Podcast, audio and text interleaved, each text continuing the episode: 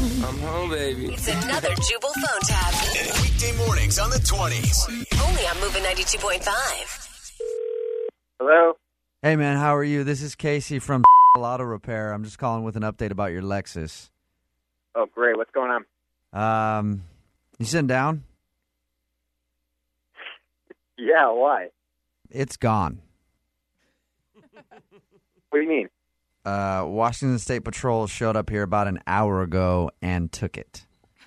What do you mean they took it? And they said something about an auction and it being stolen, and told me they needed the car. That they need to come to me. They, I mean, it's my car. Yeah, I gave them your information. I'm sure they'll be in contact with you. They like literally just took it. Dude, I bought that car for my wife. That's supposed to be a present. I got the bow and everything. You, you might want to just give her the bow now. I, I, is, is that supposed to be funny? I'm sorry, maybe that wasn't a well-timed joke.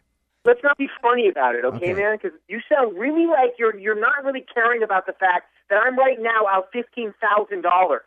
You sound like you don't really give a. Shit. I do want to correct you on one thing, though. It's more than fifteen thousand dollars because I'm going to have to charge you for the repairs we already did to it. So that add another twenty eight hundred dollars onto that. Are you f- kidding me? You're gonna f- charge me for, for for repairs on a car that I don't even have anymore? I'm f- speechless right now. You don't understand my position. We did the work on the car. Um, You're not gonna get a f- dime unless I get my car. I want my car. Did they give you? Do, do you have an officer's name? Do you have some sort of record that I'm able to follow now, so I can get my car back, or at least go to the auction house and get the money back that I dropped on it? they gave me a card with an incident number to give to you. Can I have that information, please? I will give you that information. I just want to let you know I also gave your info to the other guys that showed up as well. What other guys? I I don't know, but they were big and kind of sketchy looking.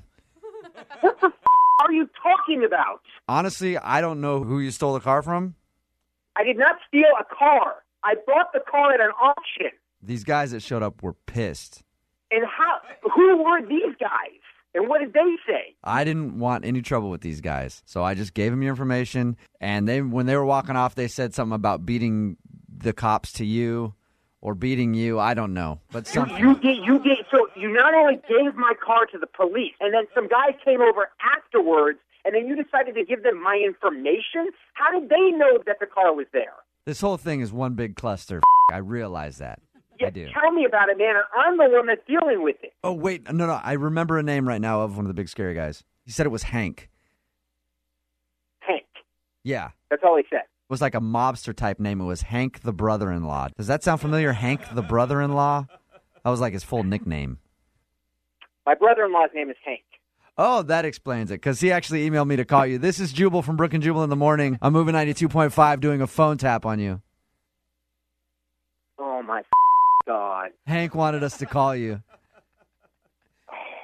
Your car's fine. Oh my god. You seem pretty high strung, if you don't mind me saying so. Very stressed out guy, aren't you? Dude, how would you feel if someone tells you they just lost your car and that you bought a stolen car? I put everything into that thing. Hey, count to ten. Oh my god. Count to ten next time. Don't be a man. You, you had me.